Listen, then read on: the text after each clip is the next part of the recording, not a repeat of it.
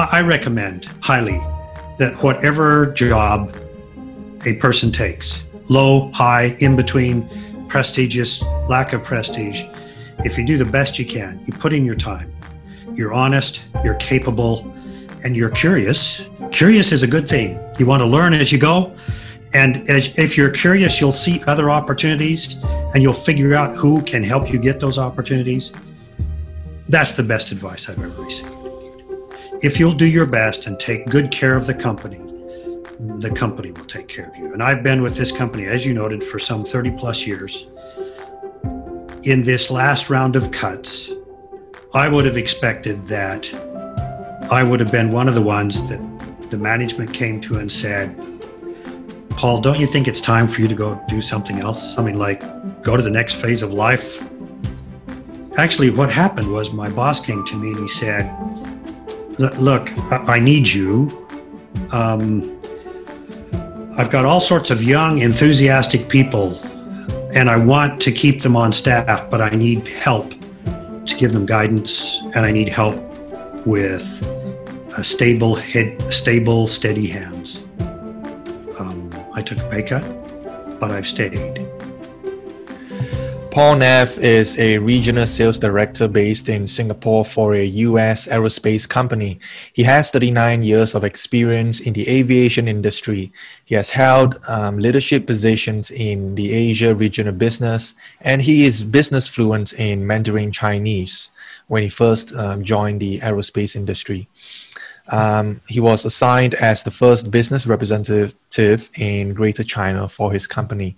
Paul, I'm so glad to have you on this podcast where we can talk about uh, the careers of millennials, especially when it comes to the aviation industry. Thank you, Andrew. I'm delighted to be here. Thank you for inviting me.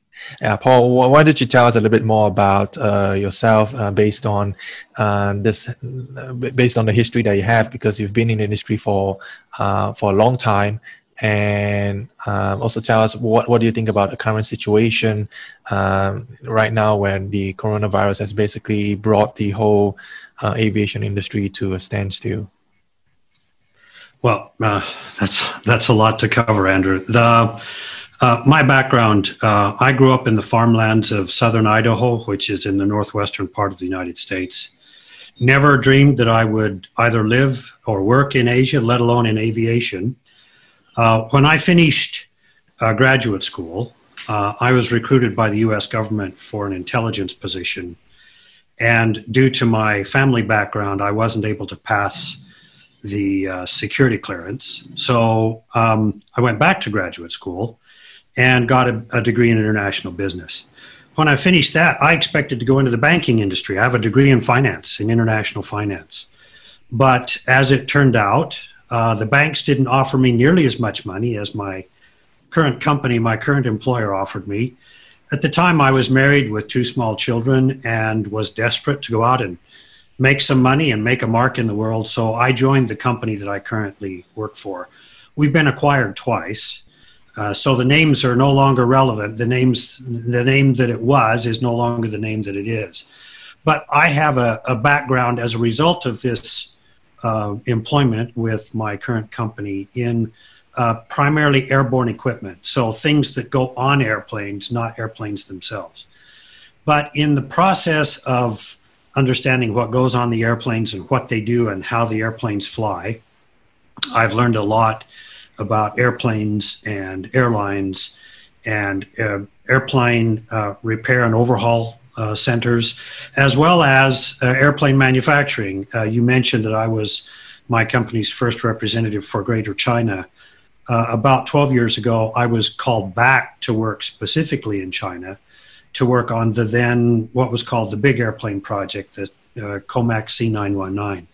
So I have some aircraft OEM uh, business experience. I have a lot of airline experience. And the current uh, situation that we're facing really is a challenge more for the airlines. And as a result of the challenges for the airlines, for the aircraft manufacturers and the airborne equipment manufacturers, such as my company. Um, in the aviation business generally, um, aircraft manufacturers and airborne equipment manufacturers make more money on not manufacturing, but repairing and overhauling and maintaining the equipment that we sell. Therefore, if airplanes aren't flying, we're in a very large world of hurt because we don't have as much money coming in. And if airplanes aren't flying, airplanes are not being delivered to the airlines. And so, new airplane deliveries, new equipment for airplane deliveries, and the repair and overhaul of equipment for aircraft takes a, takes a, huge, a huge bite. So, the circumstances that we're facing now are, for example, uh, Singapore Airlines and Cathay Pacific, who are two of the largest uh, single operation airlines in Asia Pacific, have grounded more than 90% of their aircraft. They're flying some freighters, they're flying some cargo charters, but in terms of passenger traffic, because of the closure of borders, because of the, the coronavirus concerns that nation states have and that passengers have about sitting close to somebody who, who may be from anywhere and the potential of transmitting the virus to them uh, has essentially locked down the airline uh, passenger carrying experience. There are some airplanes that are flying carrying passengers, but they are quite limited in number. Therefore, for Singapore and Hong Kong, where all of the traffic is essentially international traffic, there's not much flying going on. In larger entities such as the United States, certain areas of Europe, in China, in Japan, in Vietnam, places that have, even though they may have closed borders, uh, domestic traffic is still flying. And so long as they can control their uh, coronavirus concerns and risks, airplanes are operating relatively um, normal. Now, normal means anywhere between 50 and 70 and 80 percent of, of the airplanes are flying, but they're flying at relatively low uh, capacity in terms of passenger loadings. So maybe 50, 60 percent of the passengers' seats on an airplane that are being filled at any one point in time. And you've seen what have, what's happened as well in places like New Zealand and Australia, where even though they do have a domestic airline industry, when they start having a second or a third wave of coronavirus infections, um, one state will close down, one region of the country will close down, and the next thing you know, the airlines are taking a hit, even in the domestic market. So, in terms of what is going on now and what's affecting us all, and what are we, what do we think is going to come next? I don't know that any of us know. I think the best thing that that all of us can do is look to continue to service the things that need to be serviced and take care of the business that needs to to be taken care of. Now, I just watched a, a short uh, Channel News Asia video about aircraft maintenance while airplanes are down. You know, when when airplanes are not flying, it's not that they don't need maintenance they do need maintenance. The engines have to be turned, they have to be started, they have to be lubricated. Moving parts on the airplane have to be kept corrosion free. Um, you want to keep insects out of the turbo, out of the out of the the um, the sensors, uh, and rodents that that may walk by and say, "Oh, this is a nice place to nest." Uh, birds need to be kept out of the engines and out of the airframes and out of the places in the airplanes where there are holes or where there are other places that where they can build nests. And so there's a lot of work that's being done to keep the airplanes ready to come back to fly. And therefore the airlines have a significant amount of of cost that they're encountering, even though they don't have a lot of revenue throwing it, flowing in.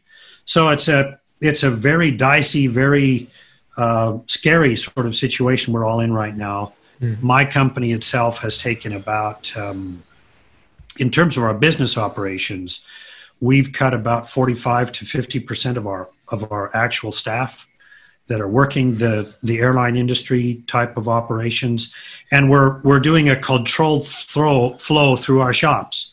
So our workshops, even though there is work to be done, we're being very careful about putting too much in and uh, and then ending up with gaps where we have maybe weeks or months where we don't have enough work to be done. So we're watching the flow very carefully that's coming from those airlines that are flying or from the airlines that have to do certain types of maintenance work which affect our equipment which means that we are thereby kept busy to some to some level and what, what would you what would you advise um, young people who have a passion for the aviation industry, right? whether they want to be a pilot or whether they want to be an engineer, repair to repair airplanes.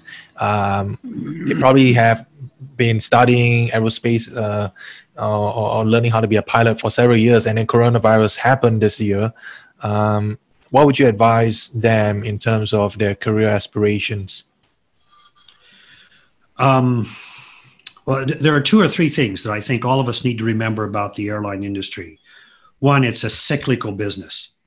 Uh, just as it has ebbs and flows, there will be highs and lows. And as a result of that, um, if you come into the industry during one of the down periods, it's a tough place to get into. But the reassurance is that there will be an upsurge.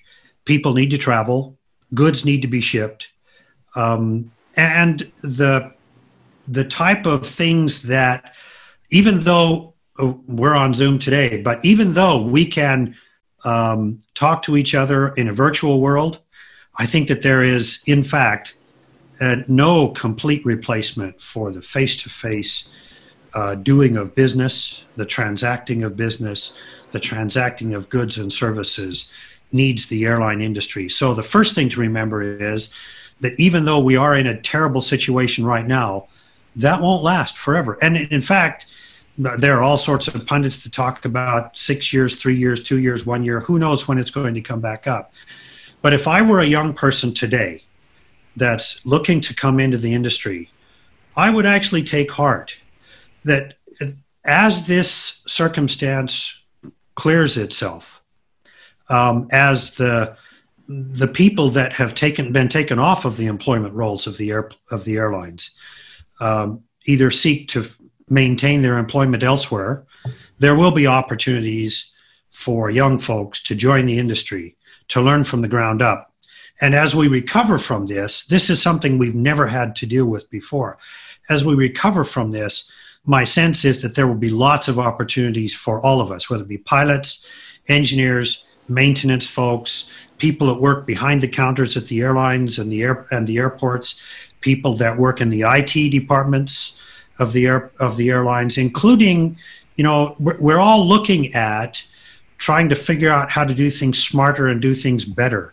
So young folks that have a good education, particularly an education that gives them a quantifiable approach to life. Big data solutions are becoming the rage in the airline industry. Being able to predict what's going to happen, when it's going to happen, and what the likelihood of that is within a specific time frame is uh, is a huge potential growth part of the industry. Uh, as the airlines bring airplanes back into flying, young pilots can earn their wings, can can get themselves back into the cockpit, and then may end up in a smaller airplane, growing up into the larger airplanes. But that that will happen with over time, and that would happen anyway. Mm. For the, the third thing that I would I would remind us all is that airplanes are really complex organisms. They do need attention. They need it, you. They don't live by themselves. So engineers, maintenance folks, pilots pilots that are educated about aerodynamics, that understand how, how airplanes operate. This is the kind of person that you should be if you want to join the aviation industry, because you will be called upon to use that expertise for the benefit of your eventual employer, regardless of whether it's this year or next. And if you need to take a gap year and travel the world or, or travel the virtual world, uh, that's there's nothing there's nothing that can replace additional education, additional learning, additional preparation if you wanted to come into the industry. Now, if you're somebody who's young and you've been in the industry and just been laid off, my, my recommendation is that you wait your time. Uh, all of us have had periods of time where we see the industry go into the doldrums, but it always comes back, and I believe that it always will there will be new technologies, there will be new challenges for the airlines, and for people that are anxious and willing and capable of meeting those challenges, there will always be a place. Hmm. Let's let's talk about uh, uh, resilience uh, on, on this topic. Like how how do you stay uh, resilient in the face of what's possibly the worst uh, crisis in the aviation industry? Well. Um, there are a couple of things that are happening in spite of the the coronavirus and the the doldrums that the industry is in. One is because there are few of us, fewer of us on the ground. Most of the suppliers, most of the participants in the industry have started to lay people off or put people on furlough. For those of us that are still working, there's more work and less of us doing that work. Uh, and I wouldn't say that there's more business to be had, but our customers continue to have problems. They continue to have challenges, uh, and some of the more advanced, uh, uh some of the more, shall we say, forward-looking airlines are looking at the age of their fleets and they're saying, well, let's, uh, well, maybe we will renew these airplanes. Since the airplanes aren't so busy, now is the time where we can refurbish the galleys, we can refurbish the seats and the interiors, we can do the engine overhauls, we can do the heavy checks that need to be done. Whereas maybe we were going to do them in six months or seven months or even next year, we can take this time while the airlines airplanes are not flying to do upgrades and modify, modifications and retrofits that we perhaps would not would not have been doing for two or three years from now. There is, of course, the, the cost factor for that, but um, uh, if if the airline thinks about that, retrofits, modifications, and upgrades primarily provide normally better service at lower cost than what you have today. So if if um, we think about it, there is plenty of work to be done. And even though the stresses and the strains of what might go wrong and what may continually go wrong, I think there's still a lot of hope for and a lot of goodness associated with the things that many of the airlines are doing, both to keep the airplanes safe and ready to fly when the upturn comes, mm. but also to take advantage of this time to retrofit and modify and, and upgrade the airplanes that they currently have.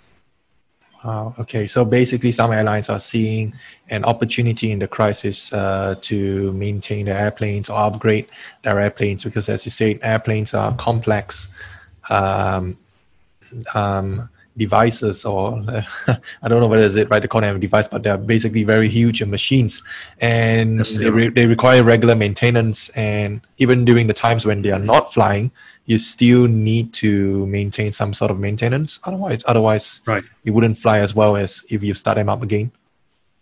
Yeah. So let me just, just give you a quick example of that, Andrew. Uh, from a layman's perspective, um, let's look at a car.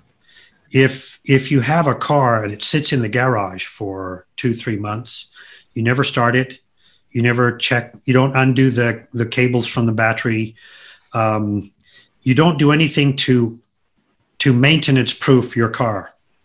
You go back out after two or three months, it's quite likely that the air in the tires will be lower than it was. You might even have flat tires. Um, the gasoline, the fuel in the tank, may well have acquired properties that it shouldn't have. It may have turned to gel. If the tank wasn't full, you're going to have some in humid environments like we have in Singapore. You're liable to have some water, some evaporation, some condensation of water in that in that in that fuel tank and therefore when you try to start the car if your battery still has power and you've got it hooked up it's quite often quite often the case that you start it up and that engine's not going to run quite right an airplane is very much the same way if it sits and holds still for some period of time there are thousands of moving parts on that airplane if they aren't kept lubricated if they aren't kept mobile if they don't get exercise from time to time they will seize up engines have hundreds of moving parts. And there are valves and um, metal parts that have to be lubricated or they corrode.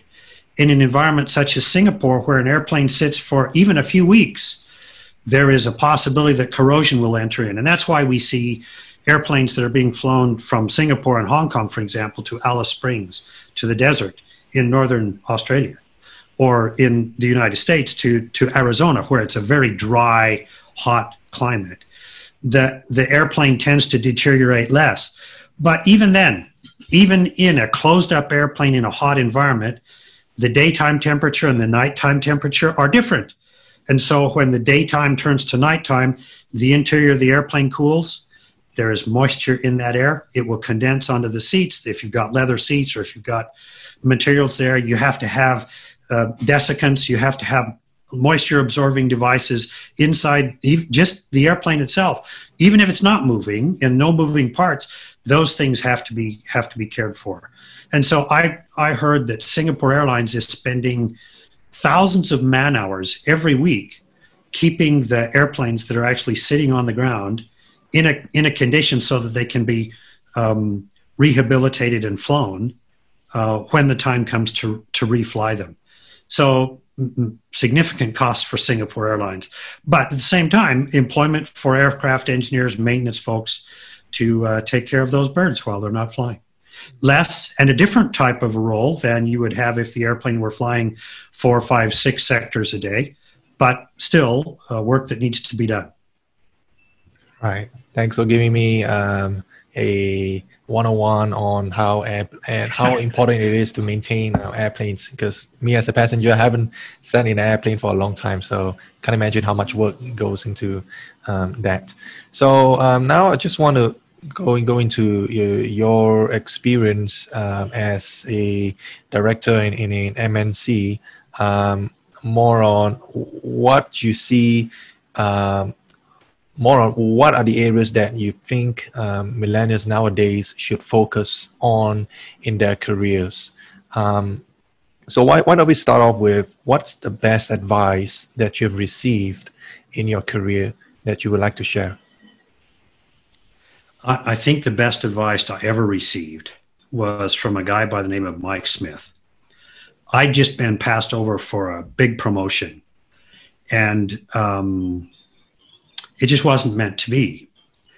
And so uh, my boss and several other leaders sat me down and basically tried to help me understand why I hadn't been chosen. But um, they put me in the in the the mix to to be looked at as one of the next people to be considered for promotion the next round, if you will. And um, I went through a series of interviews, and there was this job which I didn't really want, but it was a it was a it was honorable work, and it was an important job, and it was a significant promotion to what I'd been doing, both in terms of compensation, in terms of prestige. And I went into Mike Smith's office, and I saw that he had on his on his desk he had my folder open. And uh, you know, one of the things you learn when you're in business is to kind of observe and see what the guy across the table is reading. And you you try to get a little bit of a sense of can you read upside down? You know maybe figuring out what he's reading and what he's taking what he's writing in notes and that sort of stuff is something you ought to you ought to be interested in. Hmm. but he had this he obviously had the folder open for my benefit it was it was away from me. He was sitting back in his desk and he had his hands sort of you know folded into each other and he was he was composed. And uh, we did maybe a three minute interview and it was uh, it was going nowhere, and I could tell it was going nowhere, and I thought this is this is not good. Mike was the hiring manager, and um, after about three four minutes, he just he reached over on his desk and he fold, closed my folder, and I thought, we are done. This is it. I'm I'm not getting this one either. And he said, Paul, if you want this job, it's yours. Do you want this job? And I took a very, you know, I didn't do it, take a big physical breath, but inside of me, I took a big breath. And I thought, what do I do? I mean, I don't really want this job, but I can do this job. But in all honesty, in a year or so, I'll be bored. And um, I'll probably be looking for something else to do. So I said, Mike, no, I don't want this job. If you want me to take this job, Mike, I will take it and I'll do the very best I can.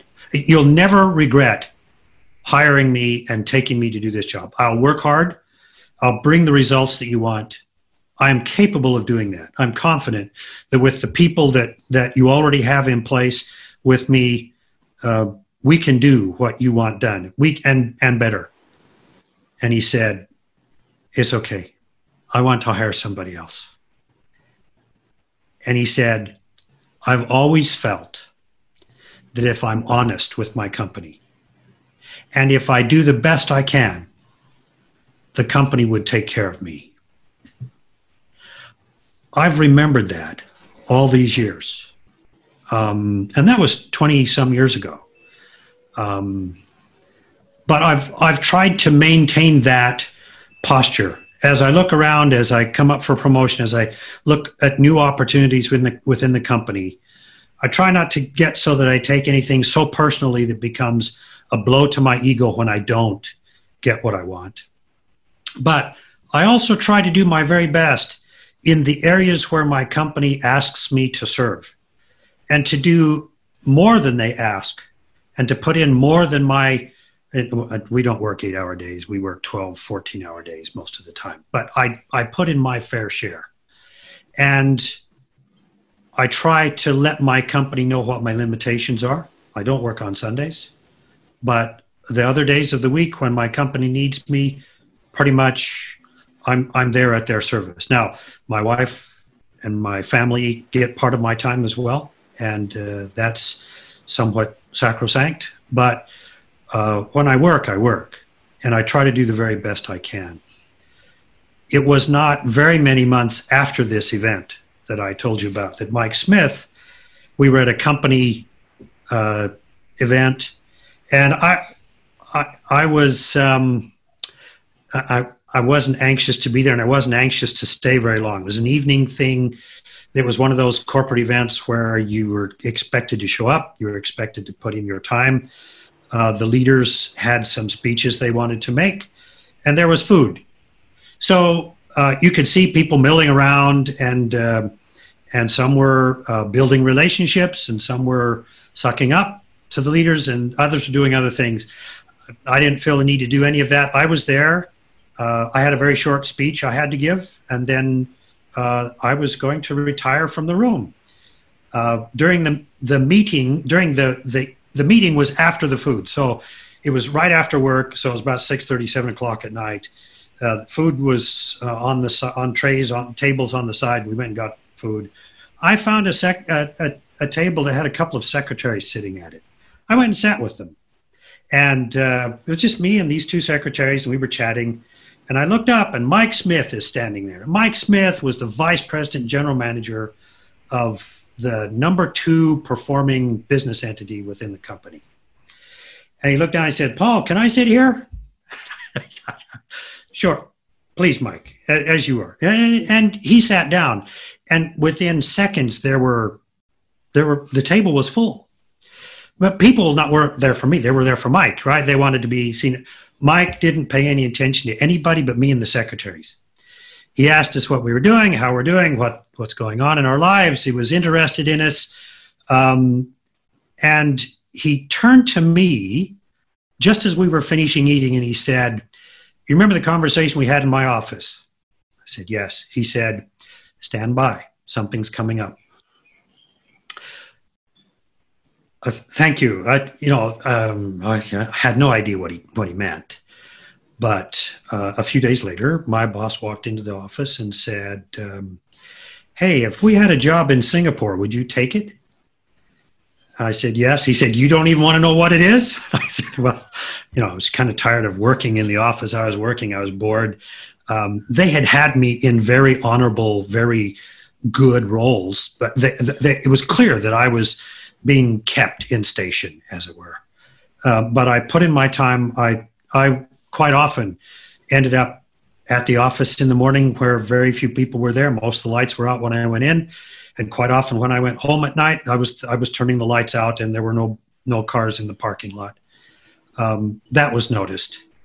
So I recommend highly that whatever job a person takes, low, high, in between, prestigious, lack of prestige, if you do the best you can, you put in your time, you're honest, you're capable, and you're curious. Curious is a good thing. You want to learn as you go.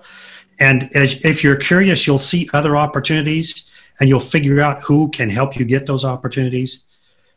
That's the best advice I've ever received.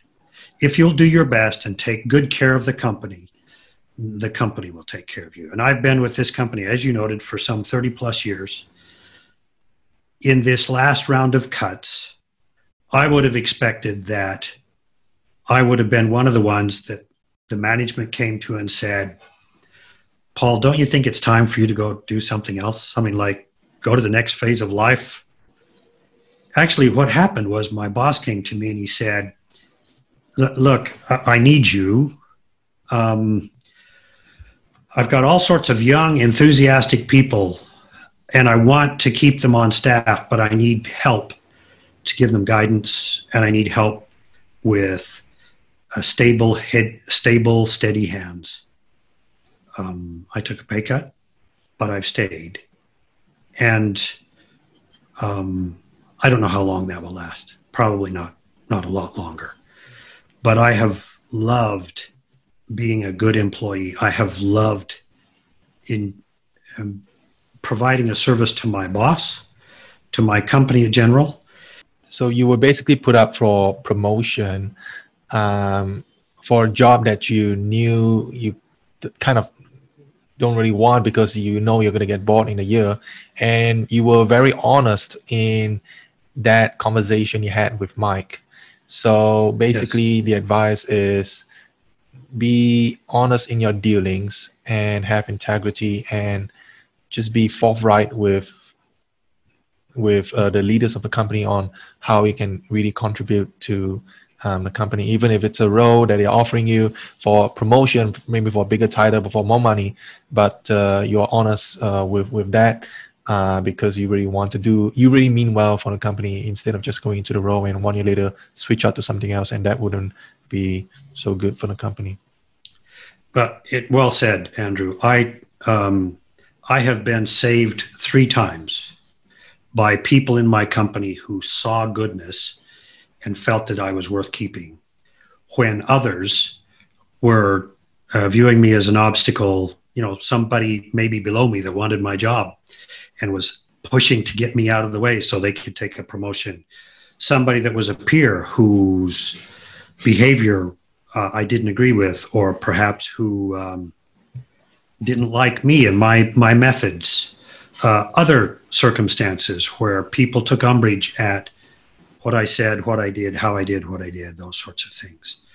And in those three circumstances, and perhaps maybe many more that I'm not aware of, uh, good people, leaders, stepped in and said, We think you have value. We want you to stay. And they've made it worth my while. And they've helped me along my way. Uh, in each case where I've been saved, I didn't ask to be saved. I, in one circumstance, I didn't know that I was under fire, and and people literally stepped in and had me moved and removed so that so that they could save me for another day. In another circumstance, the company was relocating one of our operations, and there were a handful of us who were offered the opportunity to move to the new location, and many were not. Um, I was very young. Uh, I was very brash. I was very arrogant in those days, and I embarrassingly so as I look back on it now. But uh, they sat me down and said, contingent on these things, we want you to stay, and we'll make it worth your while to stay. In the third instance, um, I knew I was under fire. Um, I had a boss who was not pleasing his boss and as a result of that, almost anything my boss did was not good enough. And I was, um, I was an irritant because there were things that were going wrong in my part of the world, the parts that I had responsibility for that were beyond my control. And I was pushing on my boss to change them. And I, I didn't know that he was under as much fire as he was and uh, therefore I became a target for him as he was a target for his boss. And uh, uh, there were people who came in and made it possible for me to transition to a different role that allowed me to to continue to grow and and serve my company in a way that was very useful. But it would not have it would not have been my choice to do it that way, shall we say. I would much rather have had somebody come in and pat me on the back and say, we want we want you to go through this next. But instead, they reached in and said, "Come here quickly. the house is falling," sort of thing. And literally within days of my being pulled out of that organization, the organization crashed, and my boss lost his job. His boss lost his job. And that whole part of the company uh, became a, a reformation mm-hmm. project in which I probably would not have survived. So, yes, do the best you can, be of service, have high integrity, take the high road. Um, I have watched many people who are climbers, who are intent, who they get a new job, and the next thing they're doing is they're looking for the next job after that. They're already planning what they're going to do next and how they're going to get there. Now, those people come and go. Uh, there are a lot of those people, and I, if a person chooses to be that way, they can. Some of those people rise very quickly, and some don't. Some are very successful, and some are not. But they they tend not to last. And uh, I, I don't know whether that's a good thing or a bad thing. There are those who would say that. Uh, uh let me put it this way: I, I was in an HR class in graduate school where the professor said, "If you've been in a job for five years, you've probably been there too long." I mean, that was his philosophy. If you've done this for five years, you should be ready to do something else by now. Um, I think there's a place for that kind of philosophy, but I think that for some of us, and I'm not talking, talking specifically about myself, but there are some of us who are really good and should be kept in place. But uh, back when I was in graduate school, there was a book called The Peter Principle, and that, that's probably long gone by now. But there are some people who still remember this. But Professor Peter said, My principle is this there are people that rise to their level of incompetence and then they don't rise anymore. And then they either have to go away or they have to go back down to where a level where they're competent. And uh, I have seen a lot of people who have risen above their level of competence and crash and burn. And uh, I, I, crashed and burned. I mean, the, uh, I learned that you know there are certain things I wasn't cut out to do. But for a, a, a, person that wants to be uh, well compensated, that wants to have a stable employment history, a person that wants to perform well and, and do well, um, put your network together, be a good worker, provide a service to your employer. And I think that that will always, always come back to pay dividends. Wow. So um, your sharing has basically answered one of the questions I had, which is how do you build such a long lasting career um, in your current company? And from what I understand in your story, you, you basically stuck to your values uh, consistently over time. And people saw that and people like that because people like a manager likes the like likes a stable pair of hands um, to help out with um, the new employees who are coming in and they know that they can trust you so trust is really one of the keys to build a long-lasting career. Career. I believe so. Well, what else? What else do you think um, is important in building a long-lasting career in a company? Uh, I would say two things um, lie at the heart of of being successful over time. One is to be curious. Um, you know, we live in a fast changing world. Um, so recognizing, st- studying, learning about technology and change and what's happening in the world around us, I think is an invaluable thing. And that goes across the board, whatever industry one is in. But in an industry like aerospace, where the technology, it is rocket science, right? It is, uh, there are there are things which um, benefit the world because we make airplanes and we use certain technologies in airplanes and those technologies can be reused in other parts of the world and other parts of the world technologies can be used in our in our industry and so understanding what's going on in the world around you uh, what is disrupting technology what is disrupting business what is changing in the world around us i think is something that we should all be aware of politics business technology, social, cultural norms as they change, as we encounter things which puzzle us, which we don't know about, which uh, we're not familiar with. We should learn about those things. The second thing is a corollary to that one, and that is don't be afraid of change. I was the first employee of my company that traveled significantly that carried a laptop computer. Now, this is a long time ago, and most people in your audience will not even be aware of this, but let me just give you a short history.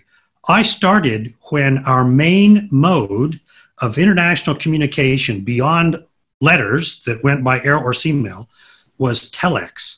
But we've gone from telex and fax to internet, IP, uh, IT over internet, and and all sorts of wonderful things. My sense is that as the 3G has come into 4G networks and 4G will go into 5, there will probably be 6G and even higher gigabyte speeds and maybe even much more than gigabytes. And we start looking at terabytes and all sorts of other things.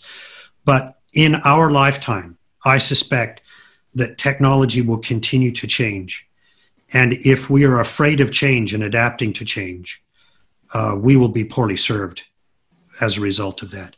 So being curious, keeping up with change, and then not being afraid of it, but welcoming it and and and challenging oneself to keep up, I uh, I highly recommend it. Yeah, these are two great advice um, to be curious and not be afraid of change. And in our current situation, I, I think the world is changing very fast. Uh, we talk about working from home. Uh, we'll talk about uh, what's going to happen in the next few years even experts can only make uh, predictions. Um, what, what is one change that you're most uh, curious right now that you highly recommend people look at? Um, well, let me speak first to my own industry and then I will speak in general. All right. Um, in my own industry, uh, what we call urban air mobility or UAV, urban, urban air vehicles, un, unmanned aerial vehicles. Mm. Um, you know the the Qoo10s, the the Amazons, the the the um, the small package, you know, internet purchasing that we do today is quite often reliant on door to door delivery, right? You've got the grab drivers that come and deliver food. You've got the grab drivers that that take us from place to place. My sense is that sometime within the next decade, and maybe even much quicker than that, many of the grab drivers will be out of business, and unmanned, automated, uh, artificial intelligent driven vehicles will be delivering packages to our front doors. We'll be delivering food. We'll be delivering us over short distances um, within the metropolitan area, uh, perhaps um, you know think of think of a, a gridlocked city such as uh, Jakarta or Bangkok, where you know hundred feet in the air, there's no gridlock. So if we can get the regulatory infrastructure right, if we can get the technology right so that it's safe, so that it's efficient, um, and these are all electronically driven. They don't need fossil fuels, so they they run on batteries or in some cases solar cells.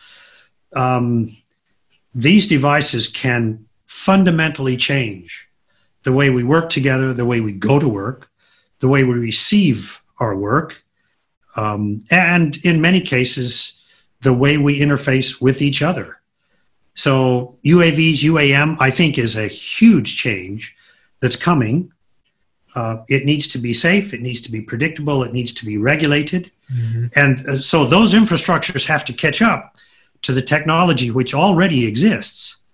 Uh, needs to be proven, but I believe that that is a huge change that can fundamentally change the way we are, the way we live, the way we experience life. a second one is the um, the the need that we have to preserve our Earth, uh, and whether you refer to it in terms of global warming, warm, warming, or in terms of the usage of fossil fuels, or the mining of precious and semi-precious metals, and the and the recycling of those precious and semi-precious metals that provide the capability to communicate and to do things that we do. Um, I think that that is another area where uh, the world must and will change.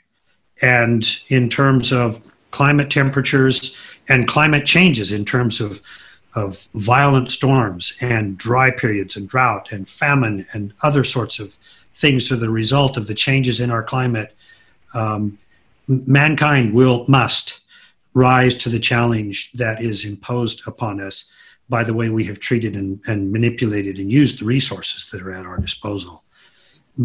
Similarly, um, there must needs be new technologies that help us to better preserve, to less use, and to more efficiently use the resources we have. And so, whether it be in the term in terms of medicine or in terms of, of energy and energy development, water is going to become a huge uh, challenge for us in the in the coming years. Keeping water clean, keeping it safe, uh, recycling it, all of that. I just, I mean, I, the mind boggles. My mind boggles uh, when I think of all of the things that need to change in order to keep the Earth a safe place to live. Wow. Yeah, I think um, the the first point you mentioned about UAV unmanned um, devices that could do that could do deliveries probably it's uh, happening. Uh, probably is going to happen soon in, in my lifetime, and probably in, in your lifetime too. And and the second point about renewable energy or sustainable energy is also one of the um, key topics uh, right now because fossil fuels are going to run out in 2050 or so, something like that. Mm. Um, that's uh, we have to be prepared for the change. uh, it's probably going to be a bigger change than than uh, than than you had uh, just from going from uh, 18 kb laptop to uh, to to what uh, uh, high tech devices we have today. As of as of right now, in the current work that you do, and and and the people that you uh, coach, what what is the impact that you would want to have um, on the world? Um,